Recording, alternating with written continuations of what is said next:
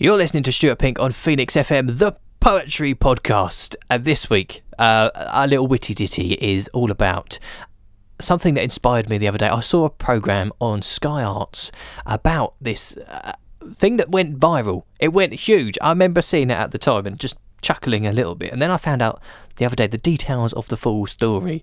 This is about a little town called Borja in Spain. Uh, there's a famous painting called the Ecce Homo, and a caretaker at the church decided, uh, as the painting was looking a little bit run down, that she would have a go at touching it up.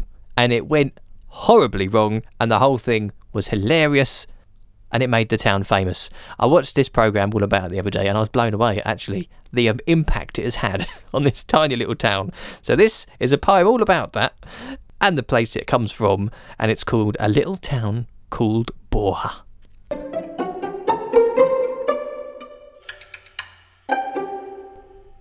There is a famous painting in northern eastern Spain. You could look it up on Google, but it doesn't look the same. So, to a little town called Borja, they travel far and wide to the sanctuary of Mercy Church to catch a glimpse inside. Like all great works of art, it bears a story to be told. Made in circa 1930, though the paint's not quite as old. It's shrouded deep in myth, a legend of our age. But it's less about the beauty and more about the rage. The painting needed saving. On its path to wreck and ruin, there was no one who could save it, who knew what they were doing But the unlikeliest of heroes, a cleaner at the church, decided on an evening that she would set to work on a restoration project to save the Ecce Homo, a selfless act of heroism, undertaken solo. Armed with just some water, paint, and a brush, she was set to prove the experts wrong, even in a rush. But there was a little bump in the road to her success. When she added watercolour paint, it began to effervesce. The ancient painted relic dissolved before her eyes. But never one for giving up, she made a compromise.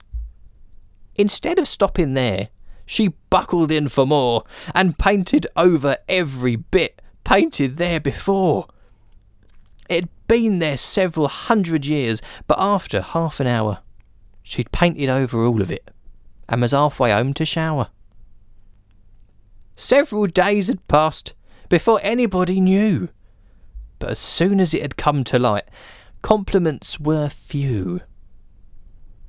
As the world heard of the tale of the masterpiece destroyed, the residents of Borja were a little bit annoyed years of ancient history, a relic of the town, soon became a laughing stock for all the world around.